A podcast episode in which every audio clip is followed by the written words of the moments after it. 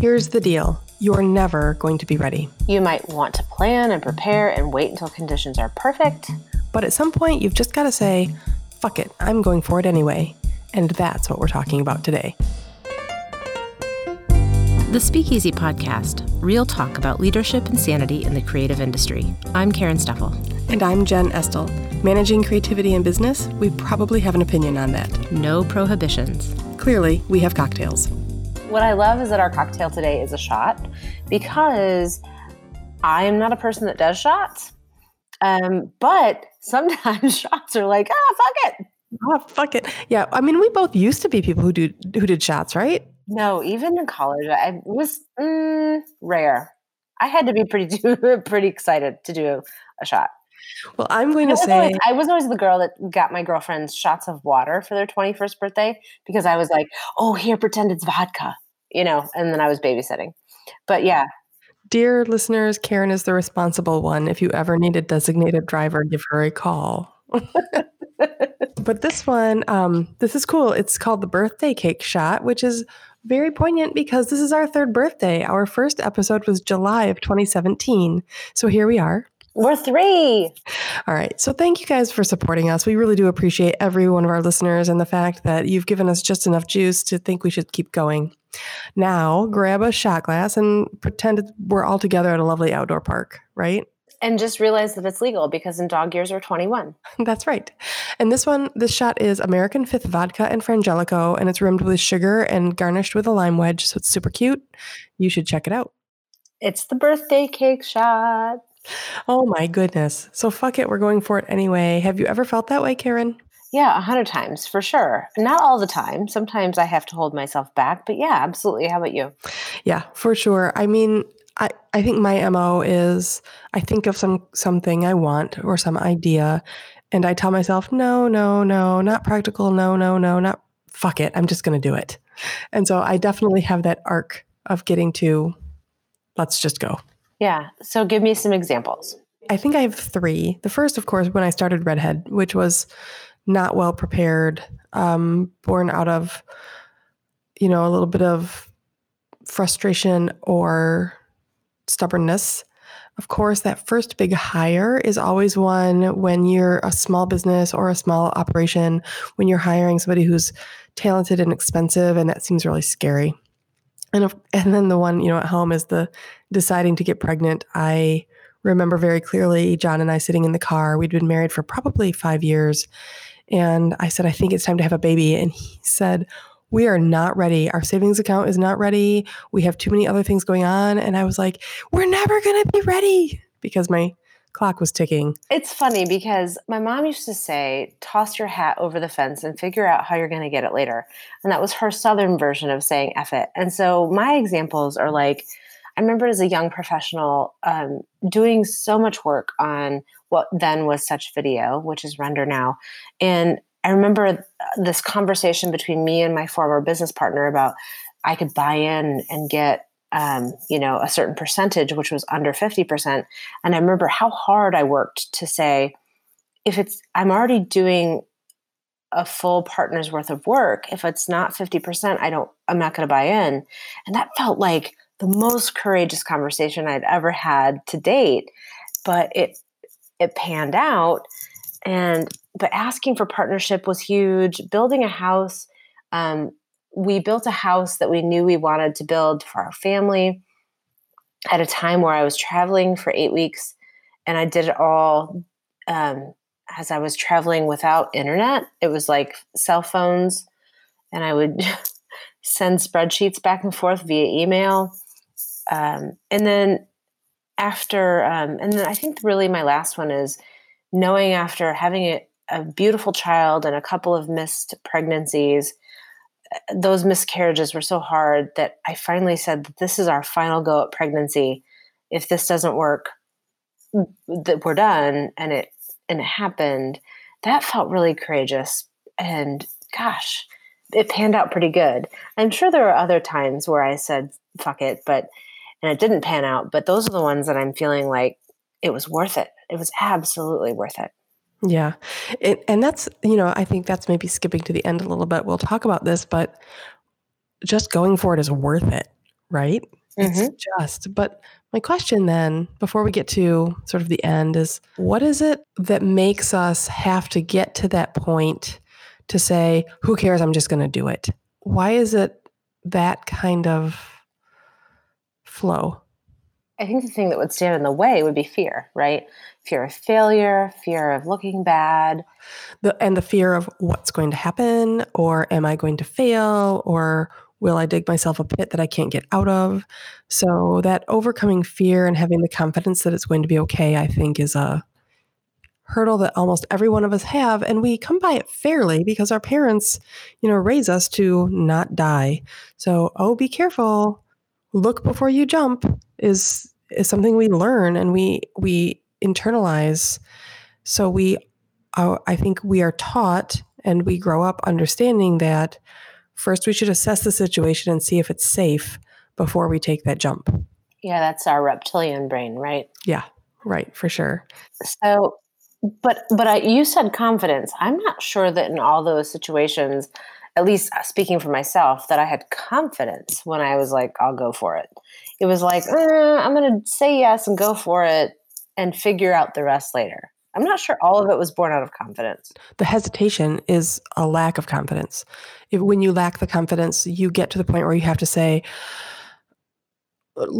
saying fuck it, I'm going to go for it anyway, means that you have been held back by all the barriers for quite some time. And despite all the barriers and despite the lack of confidence and despite the impractical nature of what might happen if you go forward, you say, Who cares? And I'm going to do it. Yeah, let's talk about barriers for just a second. Talk like bullet point me the barriers. Um, cultural norms and expectations. What will people think? Yeah. That's one of them.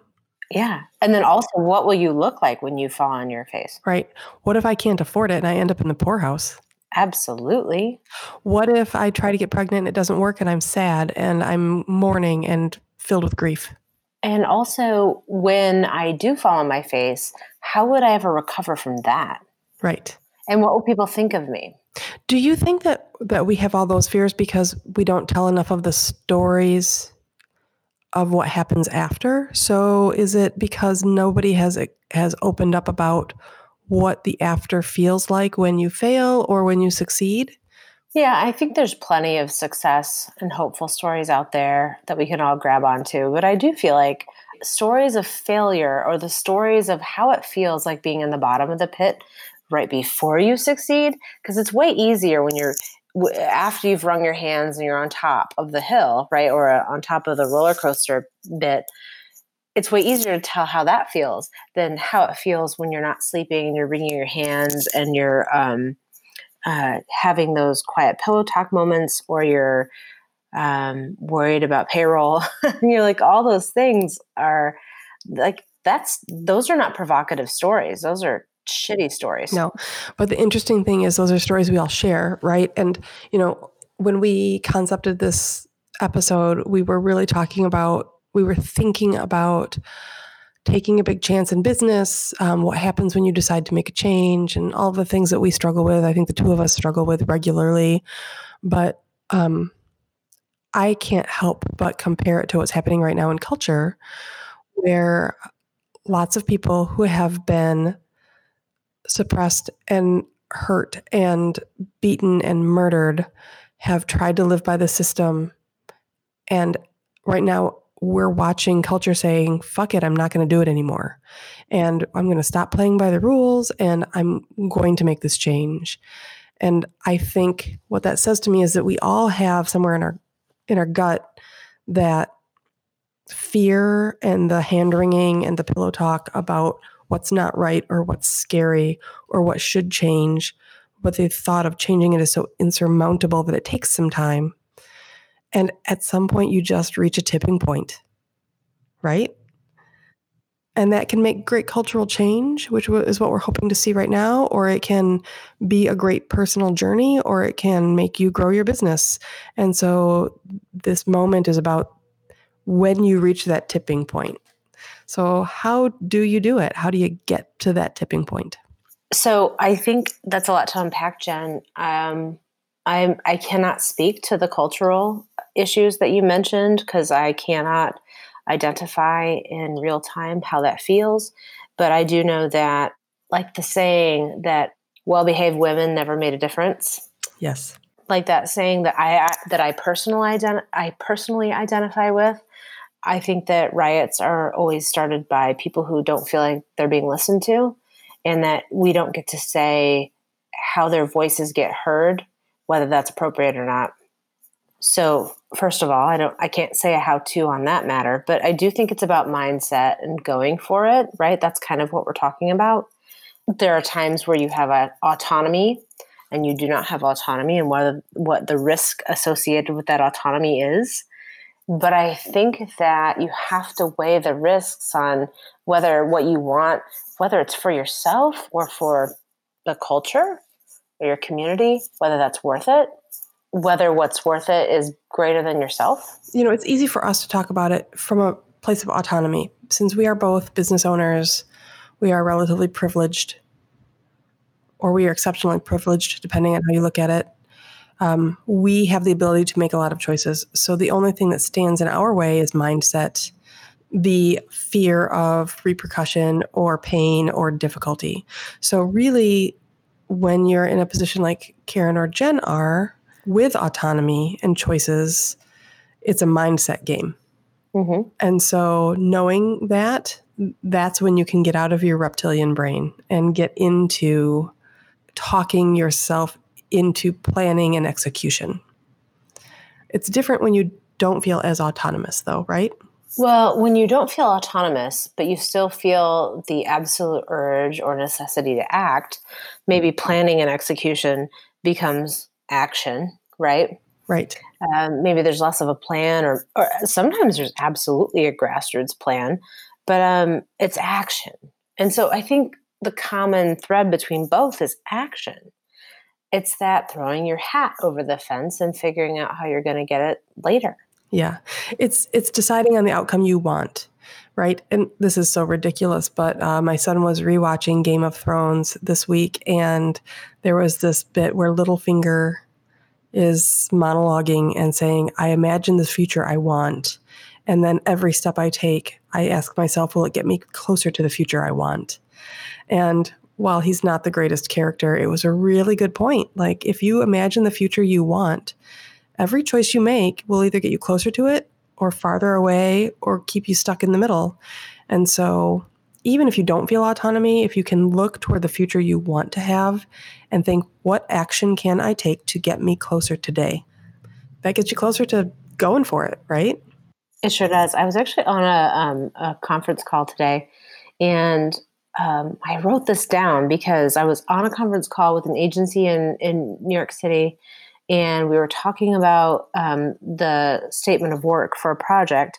And I said, I really want to stick to this 60 second um, timeline because I, uh, even though this is quote unquote just for the web, I want to make sure that if we create it for 60, that it's available for pre-rolls and for broadcast and for, you know, OTT, you know, over the tops and stuff like that.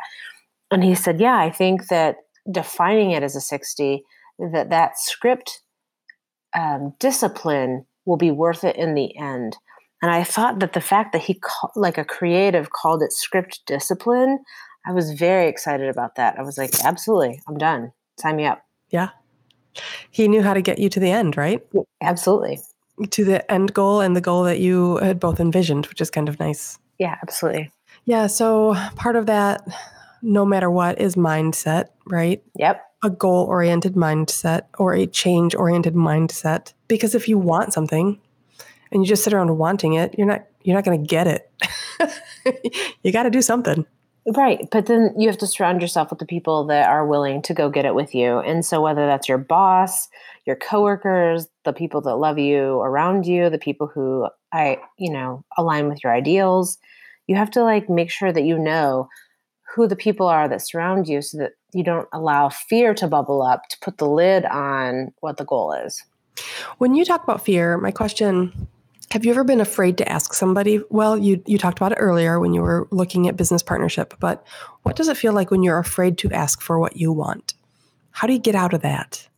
Um, so I think early in my career, fear of asking for what I wanted meant like like what do the rec- repercussions mean right? Once you put out there what you want from a career standpoint what if all of a sudden that defines you? And if it's a no you get pigeonholed and if a compl- in the completely opposite direction right?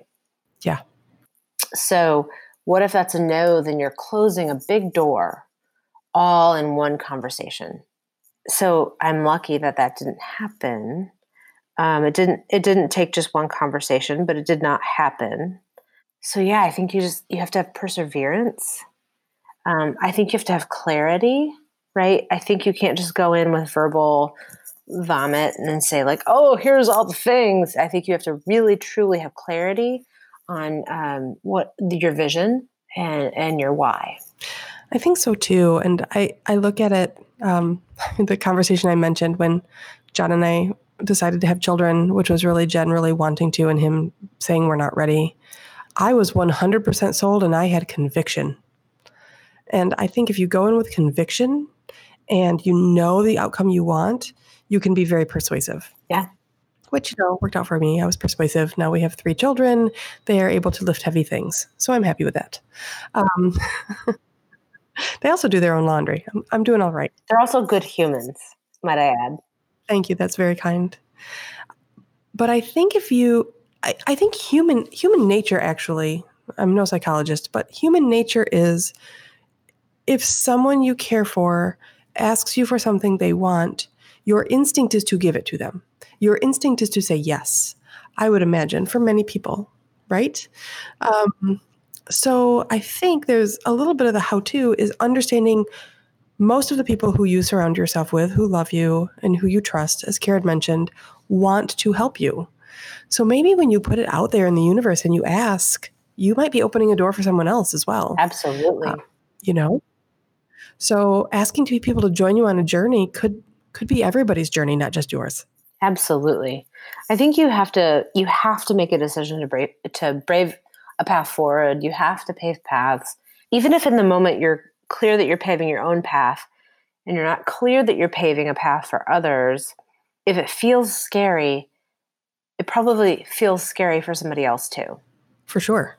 Because we're not all that unique, really. We all have the same tendencies. We're animals. We are. And we also understand that if you're not moving forward, you're either being stagnant or you're just taking steps backwards.